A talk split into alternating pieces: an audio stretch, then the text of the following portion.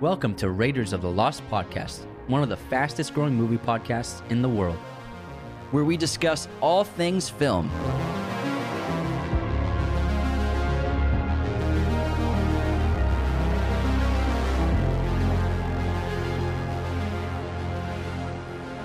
On this episode, we discuss back-to-school movies.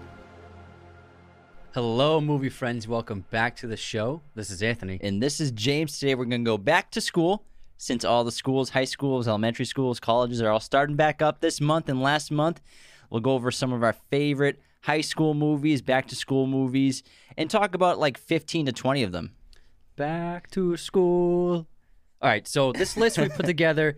We got some classics on it. We got some personal favorites, and I'm sure most of you will agree with this list. This is our particular 15 favorite, not 15, but it's we like got 17 something like that. Essential school movies that you got to watch. Yeah, and obviously maybe it has some missing from your list versus this list, but this is like a compilation of what we think are just very excellent choices to talk about. And some of these we grew up on. You know, some of these we watched a ton when we were kids, when we were teenagers, like movies like Billy Madison, I don't know how many times I've seen, or like Fast Times at Ridgemont High, so many times. So these are movies American Pie we watched so many times. So these are movies that we know really well in particular as well. Yeah, and they're always just a fun time. They're nostalgic. They're relatable. It's high school. We've all been there. We've all done that. We've all had those same similar experiences that we'll talk about throughout these films.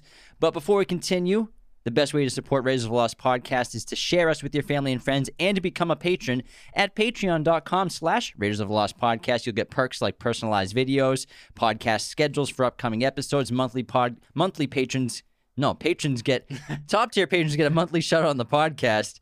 And the best perk of all, everyone has access to bonus episodes, which post every Monday. Head on over to our website, RaidersofLostPodcast.com. Check out all of our stuff there. Subscribe, hit the notification bell, follow wherever you're listening.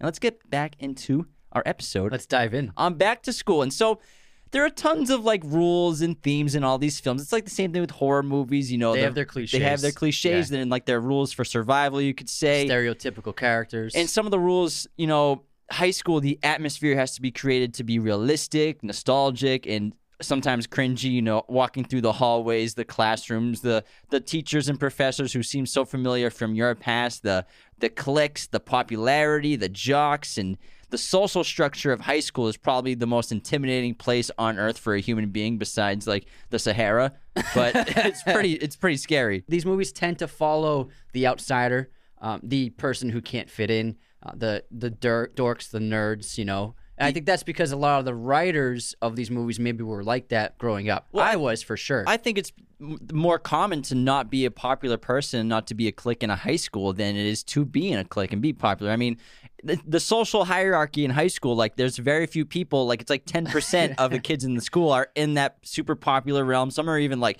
the super, like there's that one person who's like the coolest kid in the school, yeah, the most popular person, and you're nowhere near there. And I think the average person isn't even close to it. But I'm actually wrong. Billy Madison, he was the coolest kid in his school when he was at high school. But not when during the movie. Not when he went back to school, yeah, although he was the coolest kid in elementary school as an adult. But when he goes back to high school as an adult, he's the biggest dork there. But that's what's something, when you grow up, you learn how unimportant the cliques were. Because when you're a kid in high school, like the popularity I was very much like, I didn't know myself, and I really wanted people to like me, but then also I was very socially awkward and didn't know how to really socialize with people. I can confirm all of this.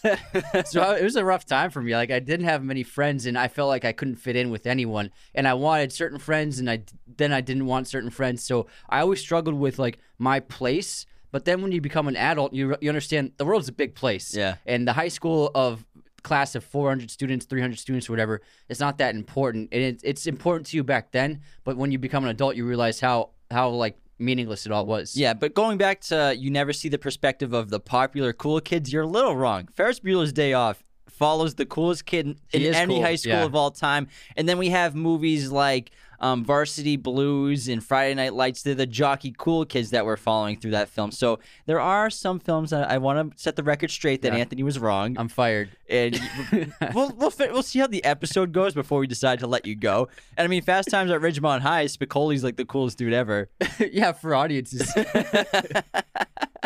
So there are exceptions to that rule, but in general, we are following either the introverts versus the extroverts, or the kids outside of the popular clique, or the kids who are like in book smart, focused on other things besides social hierarchy in school. They're focused on getting good grades, getting into good schools before they finally let loose and rage for the final time. Let's for the go. first and final time. Want to get into them? Let's go. Well, actually, a few more things. All right, let's share the things. So then we also have a lot of these films deal with losing virginity, and the concept of virginity and having sex in your teenage years in high school, how it's like kind of the stigma, like you got to lose your virginity by the time you leave high school. Superbad follows the, that's the entire plot of Superbad. That's a terrifying stigma. Yeah. And then a lot of these films deal with graduation and then moving on to college, unless it's a film that's already taking place in college. Yeah. And also just like talking to that crush. I think that's a common theme for sure, of like working up the courage to like get that crush to know that you like them. Yeah, definitely. Which most of us never do.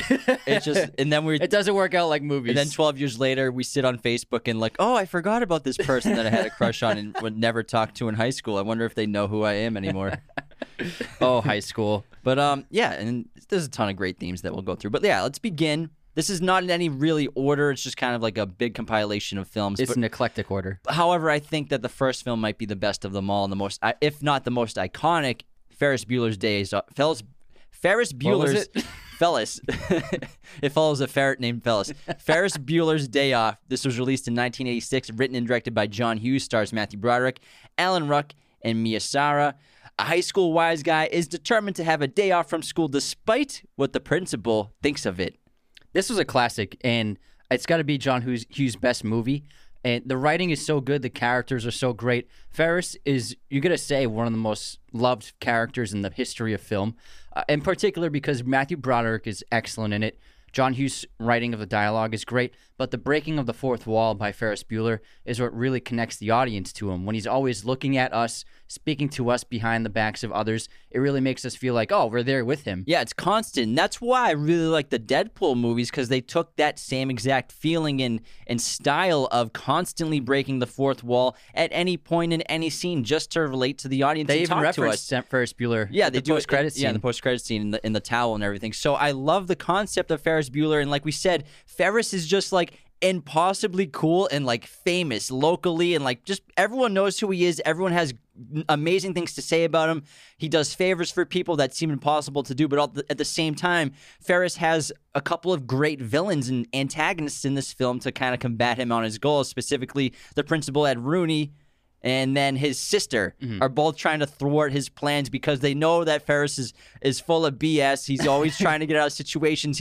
He's irresponsible. He is, and no matter what he does, he always gets away with it, which his sister can't stand and the principal can't stand. But we can't help but like love it because he's such a great guy and he's so charming. He's like if Tom Ripley wasn't a serial killer, because Tom Ripley always gets away with his crimes, whereas Ferris Bueller he gets away with his mischief. He kind of like manipulates people.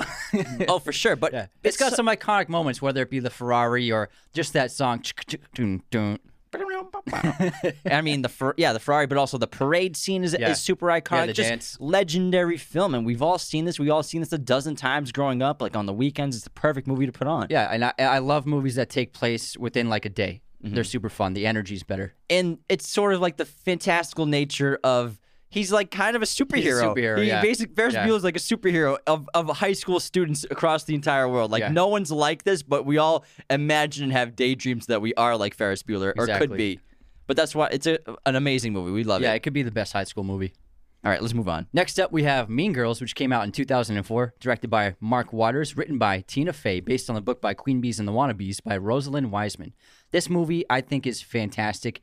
The cast is amazing. You have Lindsay Lohan, and you have Rachel McAdams.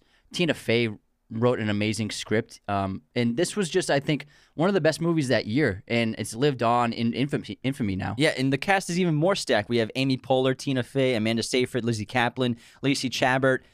I'm a cool mom. This movie, it's so good, and I enjoyed it even though I'm not a girl, and I think this movie's hysterical. I think the plot's fantastic. I think Lindsay Lohan, I feel like she could have been like this was her peak. She could have been like one of the, like we talked about Leonardo DiCaprio being one of the last movie stars ever. She could have been there. It's too bad the way her career turned out, because she was such a superstar, especially after this movie. Yeah, I think this is definitely the apex of her career, and it could have been the start When you need mealtime inspiration, it's worth shopping Kroger, where you'll find over 30,000 mouthwatering choices that excite your inner foodie. And no matter what tasty choice you make, you'll enjoy our everyday low prices, plus extra ways to save, like digital coupons worth over $600 each week. You can also save up to $1 off per gallon at the pump with fuel points. More savings and more inspiring flavors make shopping Kroger worth it every time. Kroger, fresh for everyone. Fuel restrictions apply. Hey, it's Kaylee Cuoco for Priceline. Ready to go to your happy place for a happy price? Well, why didn't you say so? Just download the Priceline app right now and save up to 60% on hotels. So whether it's Cousin Kevin's Kazoo Concert in Kansas City, go Kevin, or Becky's Bachelorette Bash in Bermuda, you never have to miss a trip ever again. So download the Priceline app today. Your savings are waiting. Go to your happy place for a happy price. Go to your happy price, Priceline. Of her real career as an adult. You know, it could have been the catalyst of superstardom, but we all know, you know, her tumultuous personal life and how her career wound up. But I think that if she had stuck to, you know, just focus on acting and the craft, and I think she could have definitely had a gigantic career. Yeah, and she plays Katie Heron, who's a hit with the Plastics, who are basically like the ultimate supreme popular clique girls at her high school, until she makes the mistake for falling for Aaron Samuels. I don't even know. I can't remember the actor's name. He was the ex-boyfriend of the Alpha Plastic, Regina George. The Alpha Plastic. Rachel McAdams, I think she was in this and The Notebook in the same year, 2004. Yeah. I think so. Completely different characters, and it shows why Rachel McAdams is such a tremendous actor still, because she can do pretty much anything, and she also became a superstar after this. And she's a great villain in this, mm-hmm. and the script is so smart. I love, like, the sequences. Like, there's a bit of surrealism, like, especially when all the kids turn into, like, animals and they start, like, fighting each other and attacking each other in the hallways. I like elements like that that bring you out of, like, taking it too seriously and bring some surrealist magic realism to the story. Yeah, it's relatable. You know, if you've ever, like, sort of been in the popular clique for, like, a couple weeks, but then you realize it's not for you, and you find your true friends like she does in the film. And, you know, I think it's overall got a great message, and to just stay true to yourself and who you are, and just follow your path in life that is best for you. What's the message in Ferris Bueller? Dude, just have fun. And no, the message is, what's the line? Life moves too fast. Yeah. So it's like, you gotta slow down before it goes by, something like that. Oh, so people are gonna grill us for this. I can't remember off the top of my head. I haven't seen it in. If you don't forget to look, it'll pass you by. Something like that. Life goes by fast. If you don't forget to stop and look, it'll pass you by. There you go. We got it. Live life. Someone was typing an angry review, but then they stopped. They hit unsub. Oh, okay. And then they delete. Still unsubscribing. They're keeping me this week. We're teetering on the edge for them. All right, let's move on. Unless you have anything else to add to Mean Girls. All right. We have Dope. This came out in 2015, written and directed by Rick Fumaya. I butchered that name. Fumaya. Sorry, bud.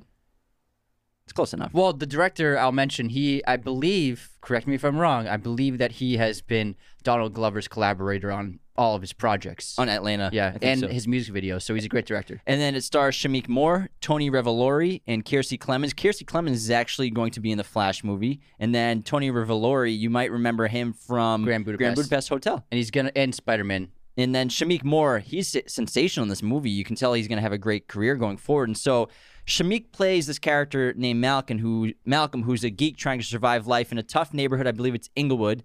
And after a chance invitation to an underground party leads to him and his friends getting into this wild Los Angeles adventure that involves, like, drugs and like this wild party. Again, the theme of parties is really relevant here, and that's how he gets into this mess in terms of the situation. But I love this film because the aesthetic and the vibe of, like, the 90s culture is on full display. That's how we grew up. So the wardrobe of these kids, it's set in modern times, but they're obsessed with that culture of the 90s. They use the slang of the 90s. So it's a lot of fun and, like, a throwback in a way. Yeah, and we grew up in that time. So I love when movies show, like, that kind of style, like Place Beyond the Pines with all the windbreakers. And the party trope is important because parties are so important to high schoolers.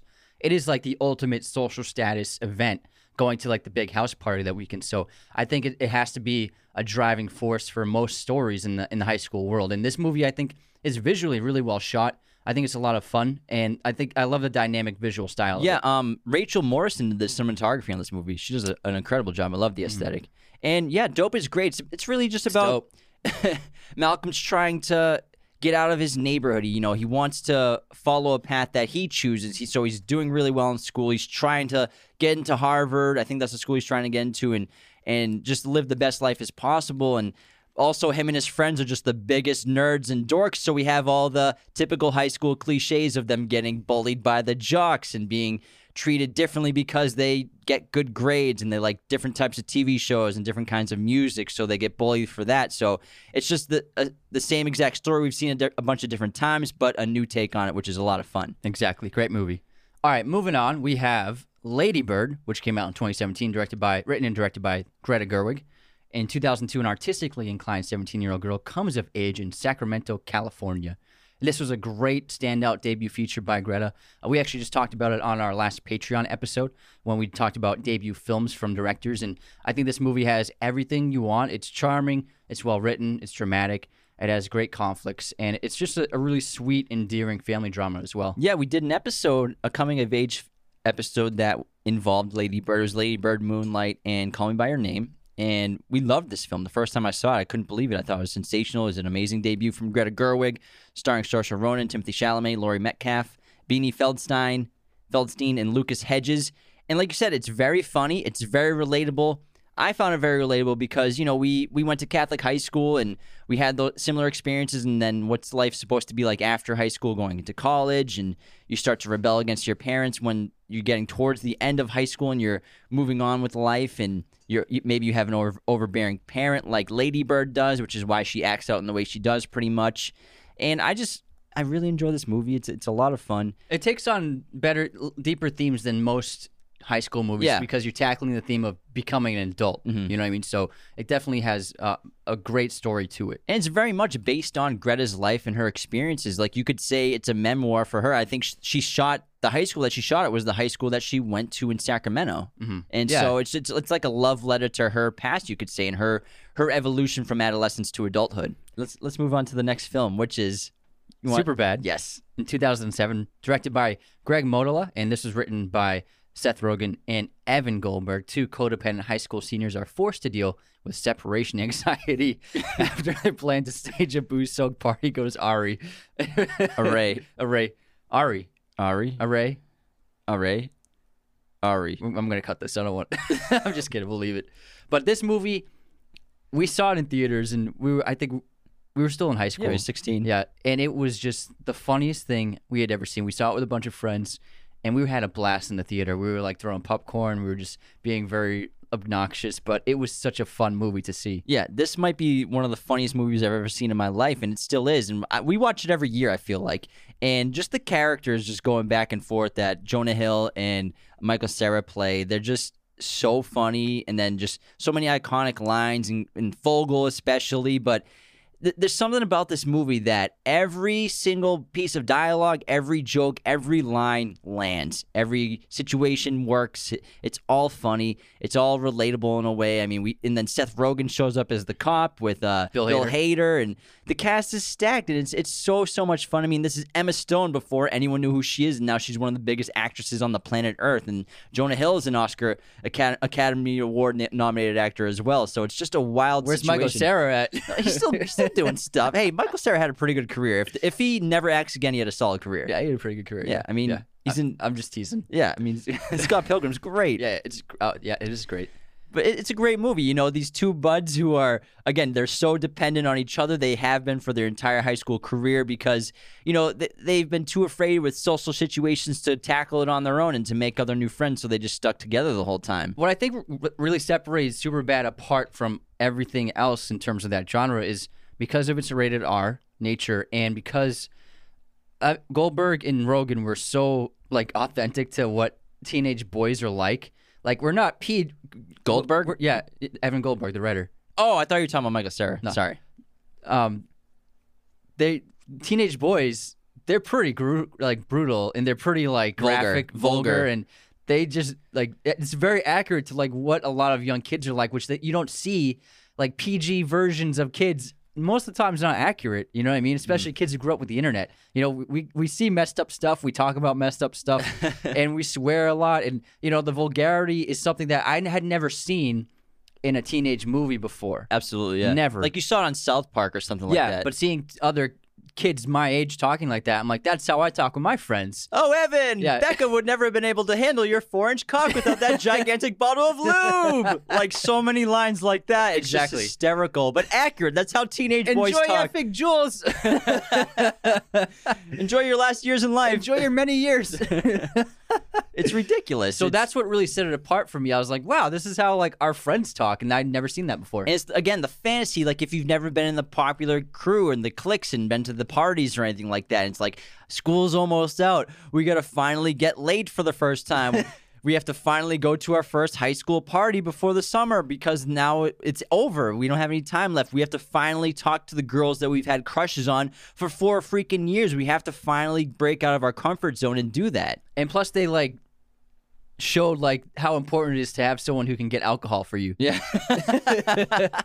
Because it's something you just see parties in high school movies and they're just booze everywhere, but it's like, who got it? Yeah. So this movie shows that. Because it isn't, it's a pain in the butt to get alcohol if you're not of age. I wouldn't know, I swear. If you're under 21, you should not be drinking. Yeah, you definitely shouldn't be drinking. Yeah. But if you have, you understand. In this movie, it's hard. In the movie, it seems like it's hard to get. Yeah.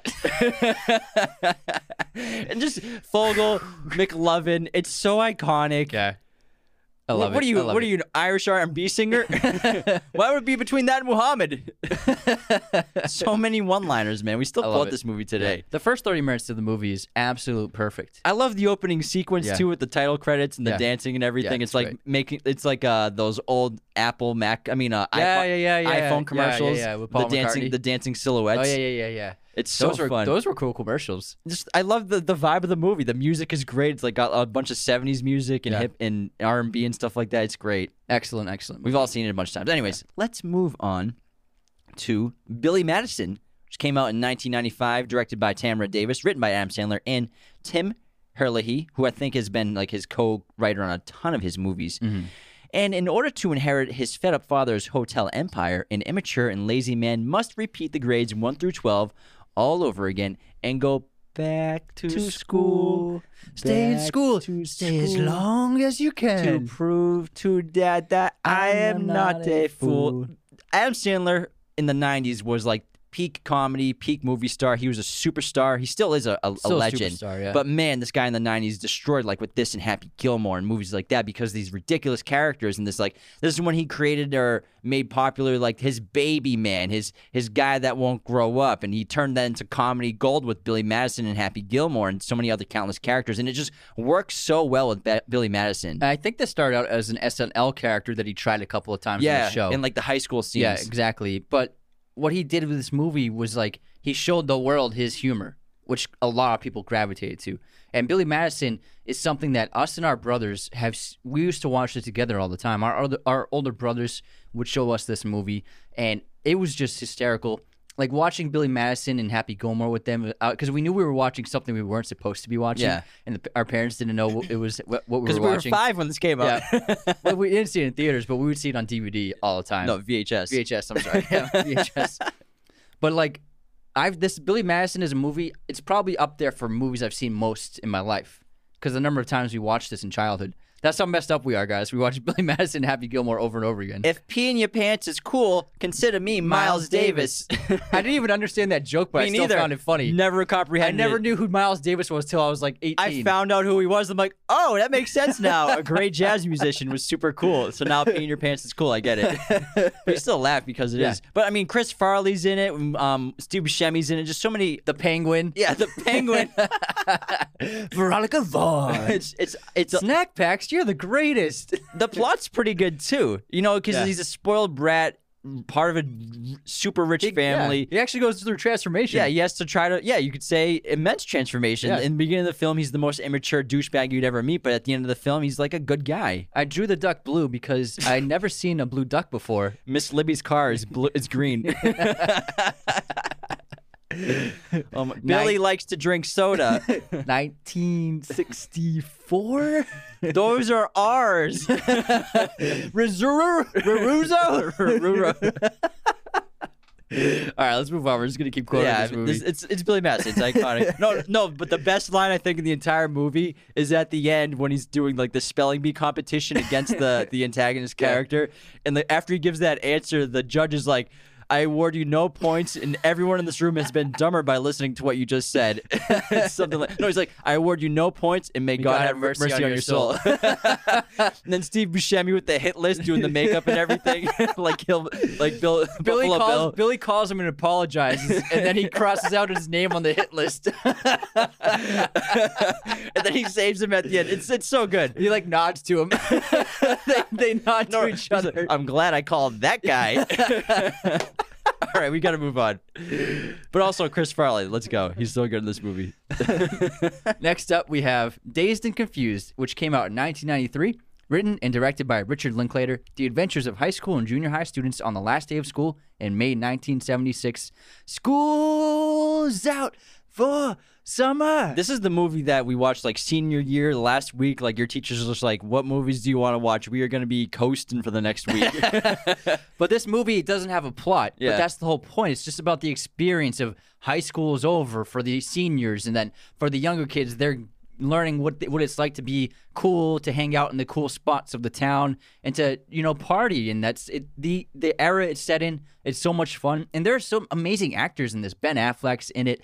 Matthew McConaughey, famously, this was his first role. All right. You know, I love them high school girls.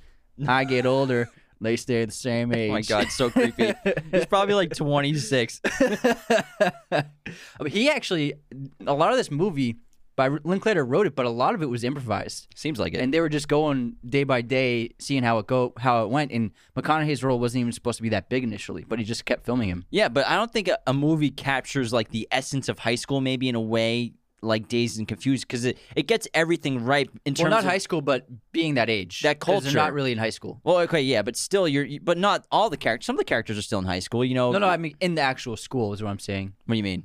They're not like in the school. Okay, but I mean, in the world. Yeah, yeah. You know, that's your life, the social status and the social world of high school, and especially like the hazing and stuff, because that's what high schools were really like back in the day. Like hazing is still a thing and it's an issue and bullying's bad, but like it was so much worse back in this time. I mean, the hazing element where with the wooden paddles, I'm sure many of your parents have stories of situations like that where you get the hazing, the freshmen the seniors hit the freshmen when they leave. And I think the brilliant aspect to this movie is Linklater was like, I had never seen a movie that just showed you what it was like to like be just hang out, because when you're in high school, when you're out of school, like who am I hanging out with today? You going to their house and then going to their house and then going to the football field or like going to the park. Like you're bouncing around to different people's houses, riding around in cars, you know, doing stuff that is illegal.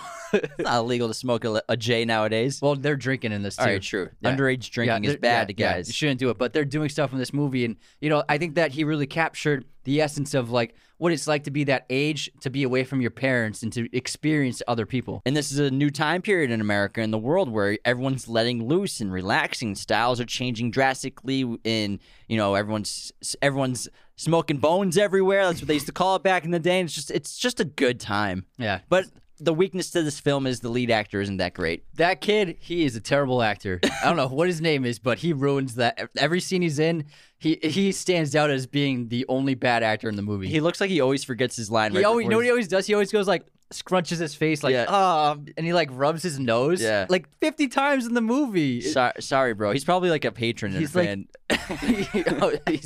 not a patron. But Linklater, I mean, he had no money, so he had to cast whoever he could get, you know. Mila Jovovich is in this movie too. Yeah. Very early role for her.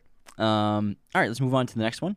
Let's go. We have 10 Things I Hate About You. This was released in 1999, directed by Gil. I didn't write their last name. Just directed by just Gil. Just Gil. Sorry, Gil. Another patron.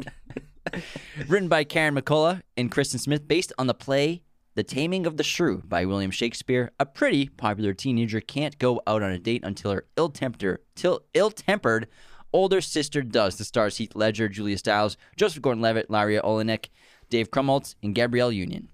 Man, this cast is great. Really, and it's such a good movie. It's really fun, really sweet. And it's always very sad to watch nowadays because of Heath Ledger's passing, but it's great to see him in this role. He's the only romantic comedy he did. And you can just see, well, actually, no, the night one. A Knight's Tale. A Knight's Tale. That's a romantic comedy, too. You could say. Yeah, definitely. Yeah. And he had... But he's more of like a Casanova character. Yeah, but he's funny in it, though. Yeah, that's what I mean. But he has a talent... Let me get to what I'm saying. He had such a talent of this massive range where he could do anything. Romance, comedy, drama, psychopath, like drug addict, everything.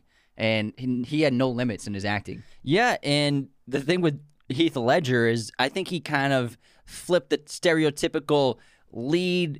man of these high school movies on its head, and we don't have like the typical jock being the lead love interest of the female protagonist, and now it's like this really interesting, rebellious, like artsy guy who's just a lot of fun and super outgoing. Yeah, and Julia Stiles is great as well in this, and they have a lot of excellent chemistry in this movie. They're fantastic. This is one of my favorite high school movies, and it's just really relatable, and it's also very simple at the same time, but also, you know, that trope of trying to get the unpopular girl to be popular in a way, which we've seen a few times. That kind of happens in this film because he takes a bet that he can't get her to go to prom with him. Yeah. So, but the character, like, he makes a mistake and he transforms because of it. The paintball date is super cute. That's a very cute date. That seems like a cute date, but also at the same time, I feel like if I went on a paintball date, it might end up bad. Like something, I feel like paintball... You might take it too seriously. No, you charge like, I got you! Dude. No. Headshot. No, because I've been paintballing and I got hit in the head. It does not feel good. Yeah, it's not fun. Not when you get hit in the head. You'd have to go with a girl who likes to do it. Then it's fine. You know what I mean? But like a character like her. Yeah, it's hard to like introduce someone new to paintballing. You want to go on a first date? We're going to go paintballing in Demolition Derby, and you can walk out covered in bruises. Awful. Terrible time. And JGL is so young in this movie. It's crazy. Yeah. It's one of the best parts too because he's there's basically like a few main characters you could say. Julia Stiles is probably the main one. She's the lead. But everyone has a lot of screen time. That's what's cool about it. It's a lot of fun. Mm-hmm. All right. Do you want to go into our intermission before we continue? I would love to. All right. Before we go into intermission, though, we have an awesome new sponsor we want to tell you guys about. Take it away. Our new sponsor is Arc Studio. Now, this is the most efficient, streamlined, and elegant screenwriting software on the market. They have a new deal with us. Use our link, which we will attach on our bio and in the link of this YouTube video. Follow our link to Arc Studio, and you'll get $30 off your membership with Arc Studio. Now, Arc Studio provides users with a perfect formatting experience when writing a script. They have an amazing feature, which is called the plot board, and it's a way of organizing your scenes, your plots, and your acts, like flashcards digitally, and you can like drag and drop them around. It makes organizing your timeline in the story super easy and efficient. There are two versions of Arc Studio. There's the free version, which has just the basic features, like you can write and save stuff and export as a PDF, but the premium version costs only $99 for the entire year, but take $30 off with our special link, and that is a huge deal. It has every kind of perk you need for writing, including apps for your desktop and phone, online collaboration with co-writers, so it's like Google Docs, so you can write across the world with someone. It has super helpful outlining tools, revisionist management, and links to feedback so you can actually get feedback on your writing. The premium version, again, costs $99 per year, but take our link and it'll get $30 off, so it will only be $69 for the entire year. Again, head on over to Arc Studio using our special Raiders of the Lost podcast link to get that special deal. All right, and if you're watching on YouTube or on social media, you may have noticed that Anthony and I have some new laptops on our desks, courtesy of LG. These are the 17-inch LG Gram ultra lightweight laptops. The cool thing about these laptops is their 16:10 aspect ratio versus the usual 16:9, which means more vertical space, which is great for work and editing and everything like that. Not to mention, these are shockingly light. It would blow your mind holding this up. It feels like a piece of cardboard. We'll put our links in our YouTube bio for the LG Gram 16-inch and 17-inch models. Thank you, LG Gram and LG, for the laptops and for sponsoring the show for the rest of the year. All right, let's go into our intermission. Let's go. And we'll begin with our movie quote competition. I'll go first. What do you got? Boys, you just strive to find your own voice because the longer you wait to begin, the less likely you are to find it at all. I'm going to guess Dead Poets Society. Yes, sir. Nice. It's Mr. Keating. And then I have one. Was that a fan one? No, that was from me. And this one's from Nicholas Brown, a fan. One day, Some of the kids from the neighborhood carried my mother's groceries all the way home. You know why? It was out of respect. We all know. Goodfellas. Let's go. Henry Hill. Classic. Great choice, Nicholas. Great line, great line. All right, here's mine. I have a drinking problem? F you, Peck. You're a Mormon. Compared to you, we all have a drinking problem. Oh, what is this? Say it one more time. I have a drinking problem? F you, Peck. You're a Mormon. Compared to you, we all have a drinking problem. I can't remember.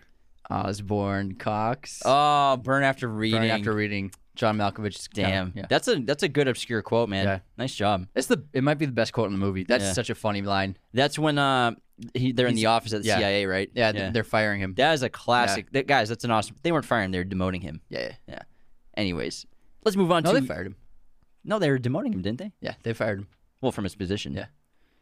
Anyways, let's move on. Guess this movie release year. 13. The poker one? No, the movie 13 about the 13-year-old girls. Evan Rachel Wood. Oh, that one. With Rosario Dawson. I'm going to go with 1998. 2003. Is Rosario Dawson in that movie? 2003 was in my head. Clearly was not outside of your head. Oh, my God. All right. This movie release year, Raising Arizona.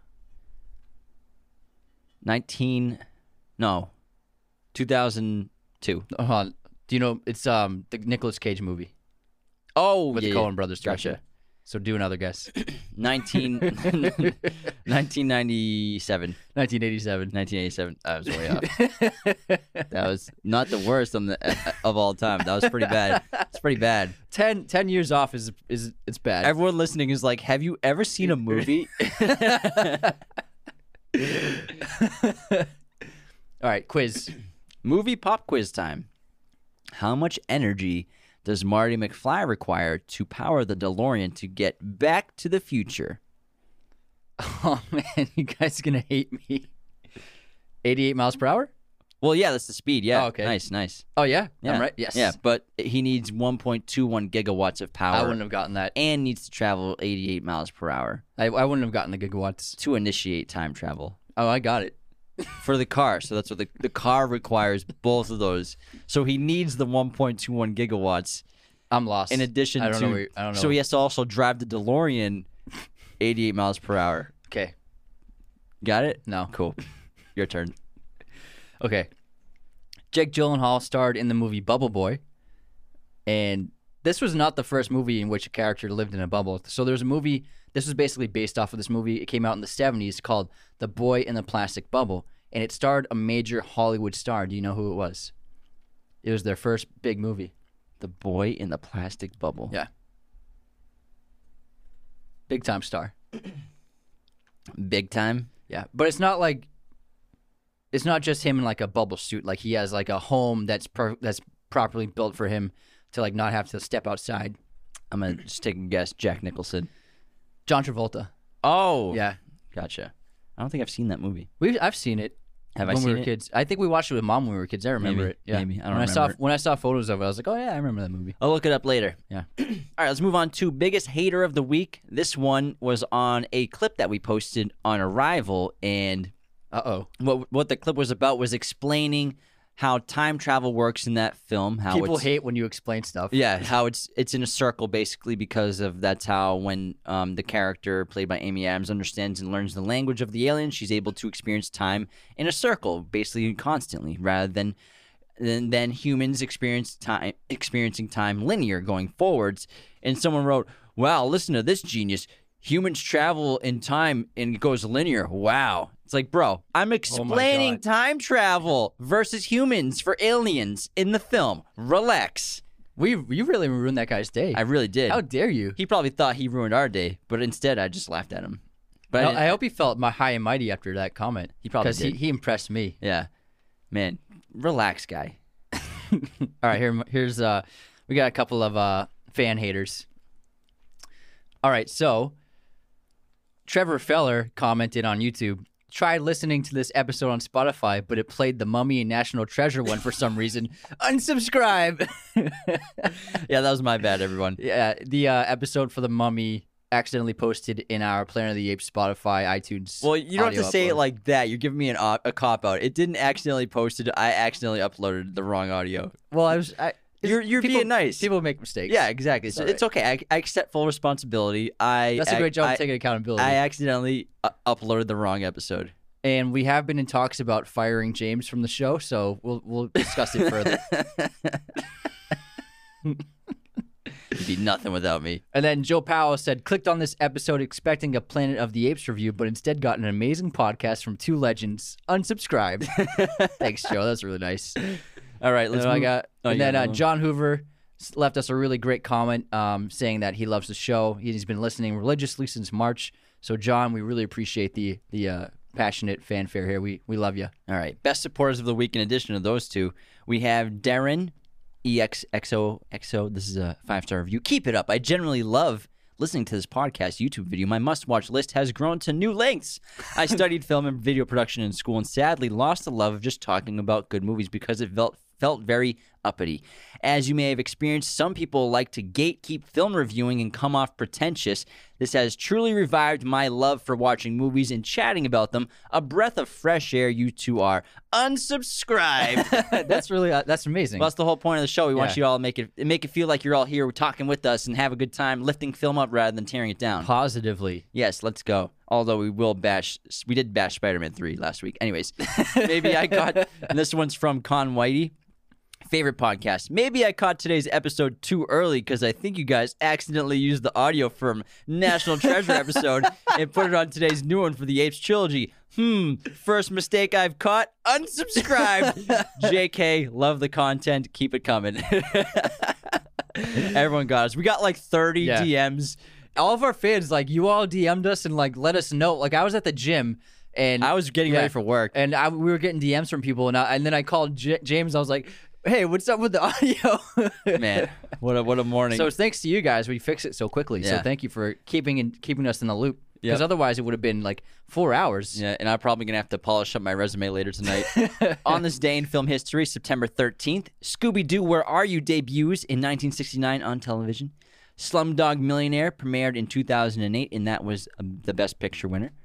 And it's Tyler Perry's birthday. Happy birthday. Happy birthday, Tyler Perry. Madea. Guys, very, very business savvy man. Oh, he's such a great entrepreneur, you could say, but in filmmaking, just having his own production company, and he's such a success story, like big time. He went from homeless to he owns the biggest studio lot in the world. It's incredible what that guy's accomplished. I love him so much. He's awesome in Gone Girl. Anyways, my streaming recommendation is on Amazon Prime, and it is Moneyball, starring Brad Pitt. Fantastic movie. Nice pick. Mine is also on Amazon Prime, and it is The Taking of Pelham 123, the remake, which was made by Tony Scott, and it stars Denzel and Travolta, and it's not a perfect movie, but it's just a good time. It's fun. Yeah.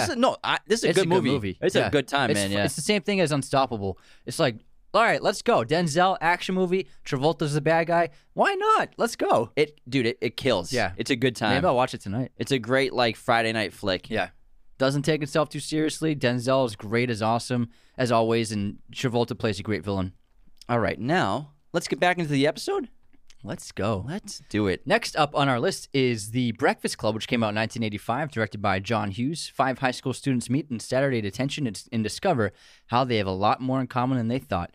Starring Emilio Estevez, Judd Nelson, Ali Sheedy, and Molly Ringwald. And you could say this is probably, I would say, the most beloved high school movie of all time. Yeah. I think this could be the top of people's list most generally, and it is for good reason. I mean, it has iconic characters, you know, an iconic story, and, you know, I think that in the 80s, this defined young cinema. Yeah. Emilio!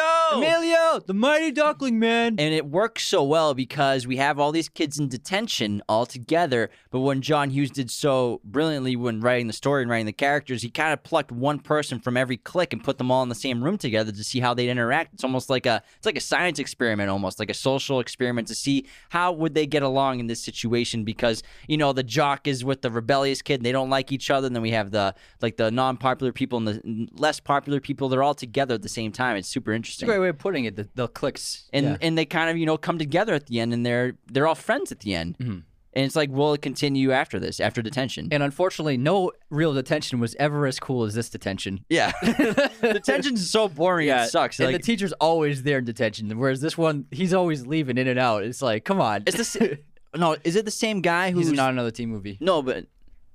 Is it the same guy? Yeah. I thought it was the guy That's why they cast him. I thought it was the guy from Ferris Bueller. Or am I wrong? No, you're right. Yeah. You're right. No, he's not in Ferris Bueller. Oh, man.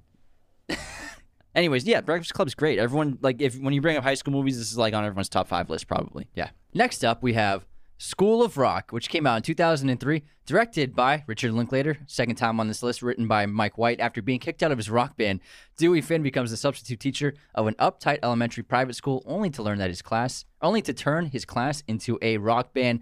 This movie put Jack Black on the map as a superstar. Absolutely. I love this movie. It's so fun. It's super entertaining. We have a bunch of great music, a bunch of talented kids, and Jack Black just showing off all of his best traits in terms of humor, and then is being a musician, because he's a tremendous singer and guitarist. And so it's just a lot of fun, but also this character of Dewey Finn in real life is like a PO. Like, how could you do that and get away with it? Yeah. Yeah, it's pretty crazy. Like, he ruined these kids' semester.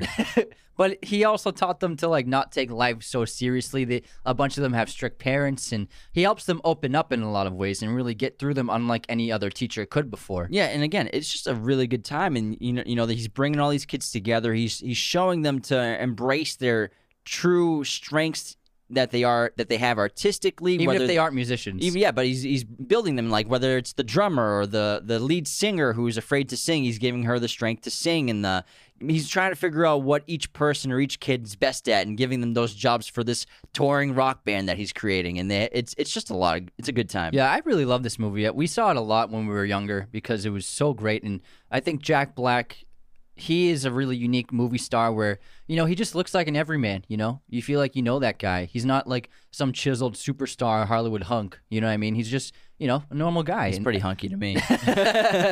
And like you said, he's so talented musically and with comedy, and combining those two elements together is just genius. I love him. Yeah. He's great. His TikTok is like funny. Insane. Yeah. Like the production quality of his TikTok is absurd. I don't know who his editor is, but I think it's his son. It might be. Because his son is in half of them, and his son looks like he's a teenager, so I think they do them together. But man, he's off the chain on TikTok. Like, the effects and everything he does are wild. Yeah, he's like Will Smith. Yeah, he's just has a good time. He seems like if you wanted to hang out with a celebrity or actor, Jack Black's got to be one of them. Yeah. He's just such a cool dude. Yeah.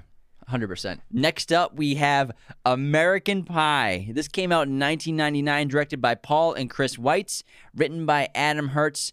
4 teenage boys enter a pact to lose their virginity by prom. This stars Jason Biggs, Chris Klein, Thomas Ian Nicholas, Allison Hannigan, Shannon Elizabeth, Sean William Scott, Eugene Levy, Natasha Leone, and Tara Reid. Lots of stars in this movie. Big time cast. These movies, when the American Pie movies were coming out, they were gigantic. Everyone went to see these, and everyone I think for me, when these movies were coming out, this was the coolest movie. You know what I mean? When the American Pie 2 and then American Pie 3, we saw them all. American Wedding, right? Yeah, and American Wedding. Yeah, it's so much fun, but also there is heart to them. And Jason Biggs' character, I think he really ties the whole story together. Yeah. Because you can really relate to him, and you feel like, oh, I'm just like that guy sometimes. Yeah, but this is what is so... It's like to be a teenager, just 4 dudes just trying to lose their virginity. Yeah. It's that's all they think about.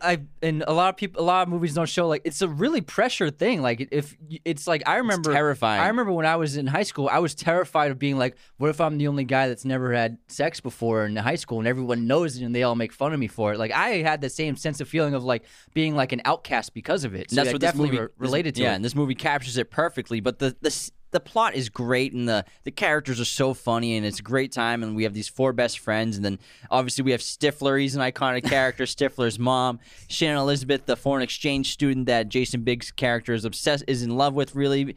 And it's just Eugene Levy is the father, and the pie scene, band camp. It's everything is so funny. The online chat, yeah, with the video cam. Oh my god, it's so cringy. Everyone's watching it, and he keeps doing it early. That's why they captured it so well. With everything goes wrong with this kid until it goes right. Exactly, because it's really about like you shouldn't feel pressured to try to have sex and lose your virginity just to be cool or not or like get out of that. You should just wait until you find the right person for it to be more meaningful. Yeah, and he eventually, when he finds a connection with someone, then that's what matters. Yeah, exactly. And that pie, man. One of my favorite shots in comedy in films of all time is them just looking at the pie. He's like, "Well, just tell your mother we ate it." Like the shame. Oh my god, that's so funny. Jeez, who like Adam Hertz who wrote this? It's such a ridiculous thing. It's so funny. But yeah, American Pie is great. But in the capture parties really well, and in like school and SATs and college. And, everyone's great. Everyone's good in that. Oh, man. Next up, we have Bring It On, which came out in 2000, directed by Peyton Reed, who actually has been making the Ant-Man films, and written by Jessica Benninger. A champion high school cheerleading squad discovers its previous captain stole all of their best routines from an inner-city school, and must scramble to compete at this year's championships. Yeah, I used to always just make fun of cheerleader culture, but I saw this movie. I like this movie a lot. It's a great high school movie, but also the cheerleading elements, the athleticism that's involved with it, made me get like such an appreciation for it as a sport. Oh yeah, and this made Kirsten Dunst a star before Spider-Man. She was a big name because of this movie. Elijah Dushku, great cast, and it's super funny. It's super heartwarming. And I think it's definitely one of the most underrated high school movies. Yeah, and what I love is they capture like the competing nature of schools, even though they're in the same cities or in the same areas, the same counties. They're constantly competing, and they have the competitions at the end and everything. That's something I never knew existed, like the competition aspect of high school cheerleaders. Oh, cheerleading's insane. Yeah. And, like, they have the national championships. It's huge. It's on, like, ESPN and stuff like that. Yeah. So cheerleading is a huge community and a huge culture, and it's just great to explore that because I know nothing about cheerleading. And it put cheerleading in a different light, you know what I mean, in terms of people's opinions of it. I think for the average person, it made it cooler. Yeah, exactly. It's a good movie. It's a good time. Yeah. All right, let's move on to Friday Night Lights, 2004, directed by Peter Berg. Oh my god! I'm definitely directed by Berg. Definitely getting fired tonight. Directed by Berg. Peter Berg, written by. He's a very good director. He's made like the last like 7 Mark Wahlberg movies. Written by David Aaron Cohen and Berg. And even set Peter down here and you still didn't. No, I said that was a joke. Oh, okay. Okay, I get it. Sure it was. Jeez, trying to save yourself. Lighten up, bro. Trying to save yourself. Come on, bro. Based on the book by Buzz Bissinger. Is that a real name? Apparently. It's probably his nickname. Gotcha. H.G. Bissinger's book, which profiled the economically depressed town of Odessa, Texas, in their heroic high school football team, the Permian High Panthers. I really like this movie. When it comes to high school football movies, this is probably the best one. And they turned it into that TV show, which lasted a long time. I think it still might be on. I'm not sure. It's the second best one. And for high school football? Yeah. What's the best one? We are the Titans. Oh, remember the Titans is sick. Titans. Yeah, you're right. Okay. We'll get to the Titans in a little bit. Yeah. But this movie, I think it captured how important football is to Texans. We grew up in Massachusetts, and we love the Patriots, but you know baseball's big in Massachusetts and New England. Basketball's pretty popular. Hockey's very popular, but in Texas and a lot of other southern states, football is like a religion for a lot of people, and people root for their high school teams that in their towns for their entire lives. You know what I mean? They still go to the games and they still root for them. It's like supporting your favorite professional team. So they take it very seriously. So football is a really big deal in these areas, and I think they capture that. And that's why so many athletes and so many football players come from the South and these southern states like Louisiana, Texas, Florida. And so because the best of the best play there. The talent there is intense, and it follows this team that is one of the best in the nation. You know, they end up going to the national championships, and they lose at the end of the film. Right. Spoilers. But we've all seen this movie. But in terms of focusing on the characters, I think they do such a great job, and especially, what's his name? Bubby? The running back's name. Derek Luke's character. Yeah, what's his name? I can't remember. Bubba or something like that. How he has that horrific injury and his career is basically doomed because he was destined to be an NFL star probably, and then the quarterbacks... He wasn't doing schoolwork and he was just expecting, I'm going to play in the NFL. Yeah, but then we have the situation with the coach. Oh, wait, no, that's Varsity Blues. Never mind. But he had an injury that he was neglecting medical attention for because his uncle was pushing him to keep going. So wasn't the coach and everything. And he also believed that he had God-given ability and couldn't get hurt. Yeah. You know what I mean? Yeah, even though he did have God-given ability, you still have to take care of your body. But that's just one character of a bunch of great ones. And I mean, the wide receiver, the tight end with his father, the back and forth. Because who's the country star that plays the father in that movie? I can't remember who it is. But it's... The kid from Tron Legacy, Garrett Hedlund. He's the tight end in the movie. Yeah. But I really enjoy this movie. Billy Bob Thornton does a great job as the head coach of the team. He's an awesome coach, yeah. And yeah, it's just there's a reason why they turned it into a TV show. Yeah, it's very successful, very popular. And then I think the superior football film is Remember the Titans. It's pretty great. Which is I think one of Disney's best movies that they've made in the last 20 years. It's so good. Denzel is sensational as the coach. And the team, I love this movie. The culture change in this time in America in the 60s with the racial divide. And this movie really showed how bringing people together can change the world. You know, these black football players and these white football players want nothing to do with each other at first. And then by the end of the film, they're brothers, you know, brothers in war.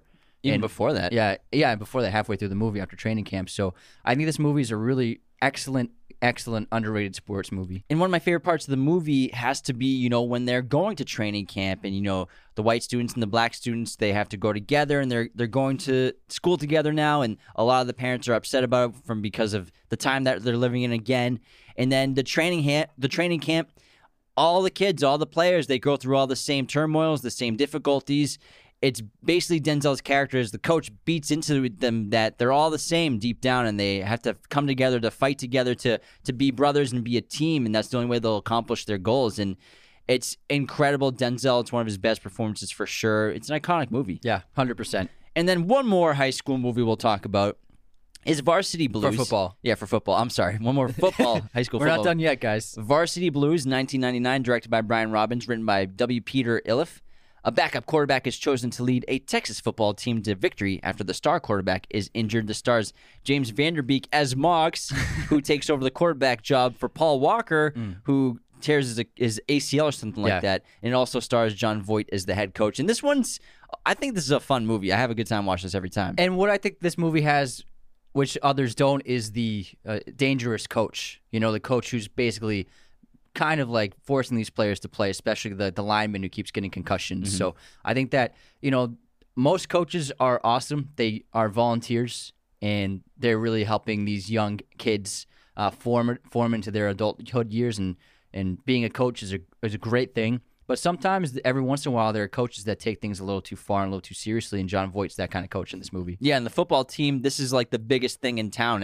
There's billboards of the players. Like the quarterback, Mox has a billboard of him after Paul Walker goes down. Texas. And this is the movie where Paul Walker's character is getting juiced up to have him stay on the field. And, you know, it's that line that the coach constantly crosses, because even the scenes with the coach and the other people in town, they're all like subordinates to him in a way, hierarchically, socially. Yeah. They just want the team to win. But this movie does a great job with that stuff. The partying stuff is a lot of fun, and the wild wide receiver, and like you said, the lineman was his name, Billy Bob or something like that, with the pig and everything. Bob, It's a good time. Yeah, it's a fun movie. Yeah.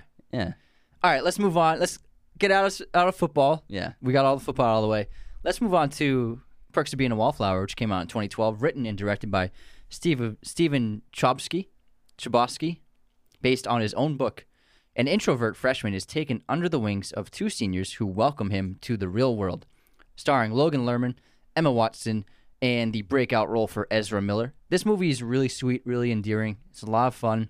I think the characters are amazing, and the story ultimately is really great. And Logan plays a character we haven't really seen before. Yes, he's an outsider, but his character is extremely sensitive and has, you know, difficulties with his emotions. And so that's something that we hadn't seen before on film. Yeah, and his goal throughout the course of this film is to finally try and make friends. He's been on his own as a loner in high school for so long. You could probably assume he was like that in middle school too. And he's trying to push himself out of his comfort zone. You know, like the first time he really does that is when he steps onto that dance floor for the first time, and he dances with Emma Watson and Ezra Miller's character, and they show him basically like this is what fun looks like, and he also wants to be a writer, and so he's becoming a part of this island of misfit toys. And I love Paul Rudd as the teacher. He's such a heartwarming character in the film, and like we all probably have had teachers like Paul Rudd in this movie, and just good guy. Yeah, he's just trying. He's wishing the best for him. He's like his only friend up to a point. And he's like, that's kind of sad. But this movie was important for Emma Watson too. Yeah. I think this movie was like, oh, she's not Hermione anymore. Yeah. You know what I mean? Absolutely. And there's a ton of great lines, and the voiceover really works while he's like basically writing at the same time of his story. And I think the most iconic line in the film, which a lot of people still quote, is "We accept the love we think we deserve." You know, there's a bunch of great quotes like that. Yeah, really moving movie. All right, we have like 5 left, but before we do, let's talk about adolescence, puberty. You know, things are starting to change, so it's time to groom yourself up. Head on over to manscaped.com and get the Lawnmower 4.0 trimmer using our coupon code Raiders of the Lost at checkout for 20% off and free shipping. This brand new groomer, it's waterproof, has a 7,000 RPM wireless charger, built-in light you can use in the shower. It's amazing. Fellas, get on manscaped.com. Everyone listening, if you need a gift for the man in your life, anniversary, birthday, you don't know what to get him. You know, Memorial Day. He's got plenty of basketball shorts and socks. I don't know what do guys wear? You're a guy, Ed, tell me. I wear basketball shorts. I'm wearing basketball shorts right now. So this would be a great gift for me. Also, their Performance Package 4.0 is great. It's a bundle of different products. So head on over to manscaped.com. Use our coupon code Raiders of the Lost at checkout for 20% off and free shipping. And then I got to tell you all about our other amazing sponsor. Do you love movie posters? Well, there's no better place to get posters online than at movieposters.com, and use our special promo code Raiders15 off to get 15% off your order today. Movieposters.com has a huge selection of posters, pretty much every movie imaginable, as well as all sorts of sizes, framing, backlighting. Movie Posters has it all. Check out our set on YouTube. You will see these posters, and they are sensational, super high quality. The printing is amazing. Don't go to Amazon because it'll be free shipping, but it's not a good quality print. The print job is what matters. Movieposters.com has that quality.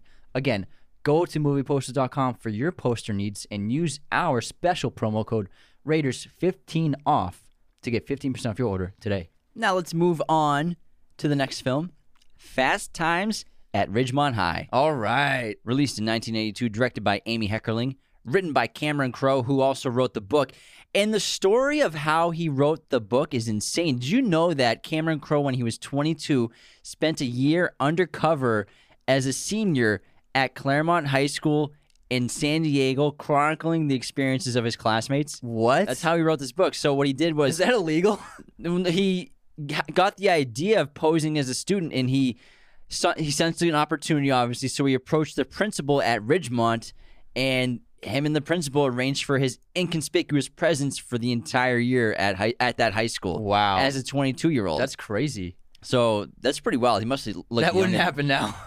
That's really unsafe. Yeah, I can't believe that they did that. The 80s were a different time, man. Dude, the world hasn't changed that much. Well, really. He was in the 70s probably because the film came out in 82. Yeah, so the 70s were for sure a different time. Talk to your parents, but man, that's pretty freaking wild that he really did that. That's insane. And Cameron Crowe, he's been a really great director and writer. He made Almost Famous and a few other awesome movies, but this movie I think is his standout because it's so much fun. You know, it's really entertaining. You got Sean Penn's breakout movie role as Spicoli, who is one of my favorite movie characters. He's so much fun. And again, we could tackle all the usual themes. But what I like about this movie is how much time we spend at the mall. Because when you're in high school, you're not an adult. You can't go out drinking. You probably don't have a car. There's not much you can do for fun. So you go to the mall and hang out with your friends. But also this time in the world with the 80s, there's no, like, you don't really have video games at home. Yeah. You don't have a bunch of things to watch on TV like we do today. There's obviously TV, but not like we have. Yeah. So, like, you just go out and socialize. Yeah. Whereas now people socialize on the internet, but back then you had to obviously go in person. Yeah. And the mall was the hot spot because you'd either go to the mall to hang out, to shop, to get food at the cafeterias or one of the other shops. But also, a lot of people work at the mall. So in this town, like, there are several people, a couple of main characters who actually work at the mall. Mm-hmm. And, you know, we have the themes of rock and roll, which is awesome. Ton of great music in this movie. Drugs, sex, and trying to lose your virginity. And I think this has the same issue with Dazed and Confused, where the lead character isn't that great. Yeah. He's not really that interesting in this movie. Jennifer Jason Leigh's the best actor in the movie. Yeah, and she's just a supporting character. But there's also I think there's two Oscar winners. So she's an Oscar nominee. Mm-hmm. Forrest Whitaker's in this movie. He's an Oscar winner. He's the one who owns the car that they wreck. Sean Penn is an Oscar winner. He's in this movie. I think there another one. There might be, but so there's two Oscar winners plus Jennifer Jason Leigh's an Oscar nominee. Yeah, great cast. It's an awesome movie. It's so much fun. We quote Spicoli all the time. Yeah. My old man's got a righteous set of tools. I can fix it. It's a good time. But again, I think if it had a better lead character, it'd be a better movie. But still, it's a classic high school film. Yeah, love it. Next up, we have Dead Poets Society, which came out in 1998, directed by the great Peter Weir, written by Tom Shulman, based on the book. No, there's actually a book based on the movie by Nancy Kleinbaum. Okay. Thank you for clearing that up. I was confused by that line. Well, the line says actually a book based on the movie. So, I mean, if you read it properly, it would have sounded normal. Anyways, Maverick teacher John Keating uses his poetry to embolden his boarding school students to new heights of self-expression. We actually covered Dead Poets Society in one of our Patreon episodes. It's a full episode on Patreon. And this movie is really wonderful. And it's one of Robin Williams' greatest roles. I think that when people look back on Robin Williams, this is always top of the list for him, this and Good Will Hunting and a few others. But John Keating is a great character, and I really adore this movie. Yeah, of all the movies on this list, some of them do challenge you, but this one challenges you the most, you know, this concept of trying to live the life that you want to live rather than the ones that either your parents are telling you to or society or your school's telling you to live, your superiors, and just being true to yourself and enjoying life and not just constantly working all the time. And if you can find something that fills your life with passion, trying to either follow that as a direction in life or try to add it to your life and not just be consumed by what expectations for you. Yeah, or a career, you know, try to spice up your life with passion, basically. Ooh, spice it up. Soft and passionate. Soft and passionate. And Dead Poet Society on this, it's clearly far and away the best directed movie of the entire list we have, without a doubt. Yeah, probably. I would say without a doubt. I don't know, Varsity Blues is up there. So I'm just kidding. Shut up. All right, next up we have Booksmart, which came out in 2019, written and directed by directed by Olivia Wilde. I thought she co-wrote it, but I was wrong. Written by Emily Halpern, Sarah Haskins, and Susanna Fogel. It's funny, right? From Superbad. And this stars Caitlin Dever, Beanie Feldstein, and Jessica Williams, Jason Sudeikis, and Lisa Kudrow. On the eve of their high school graduation, two academic superstars and best friends realize they should have worked less and played more. Determined not to fall short of their peers, the girls try to cram 4 years of fun into one night. This movie, it's a lot of fun. I think the actors are super talented. They have a lot of chemistry and a lot of charm, and it's just a good time. I love it so much because it's like the female version of Superbad. Yeah. It's like it has the same setup. Pretty much same plot, two lead characters who are very like outside of the popular realm, and they're trying to have this one wild night. They're trying to finally get it all out before the summer starts, you know. Yeah, but the motivation is a little different where the girls are just trying to have fun. Yeah. And the guys are trying to get laid. Yeah. So exactly. It's just the female versus male version of the movies. Yeah. And yeah, they do Beanie's fantastic in this movie, and I can't wait to see her in the Monica Lewinsky, Bill Clinton TV series. It's a TV show, right? It's a miniseries. Yeah, so she's a super talented actor, and it's pretty funny that her and Jonah Hill are siblings, and they're in very similar movies of the same time. And Caitlin Dever is great. She was in Justified, which I love. Yeah, that show is cool. Yeah, that show is more than cool. Yeah, was this Olivia Wilde's debut too? Yeah, I believe, right? Directorial debut. Awesome movie for her debut, and it's a good time. Yeah. I liked it a lot. It's super funny. Yeah. Just the first 15 minutes just cracks me up the whole time. I think that they wanted to show girls can be funny like the guys in Superbad, same kind of humor. You know what I mean? That you don't really see with women characters before movies like this. Then we have 21 Jump Street, which came out in 2012, directed by Phil Lord and Christopher Miller. That stars Channing Tatum, Jonah Hill, Ice Cube, and Brie Larson. And this is obviously a remake of the old show.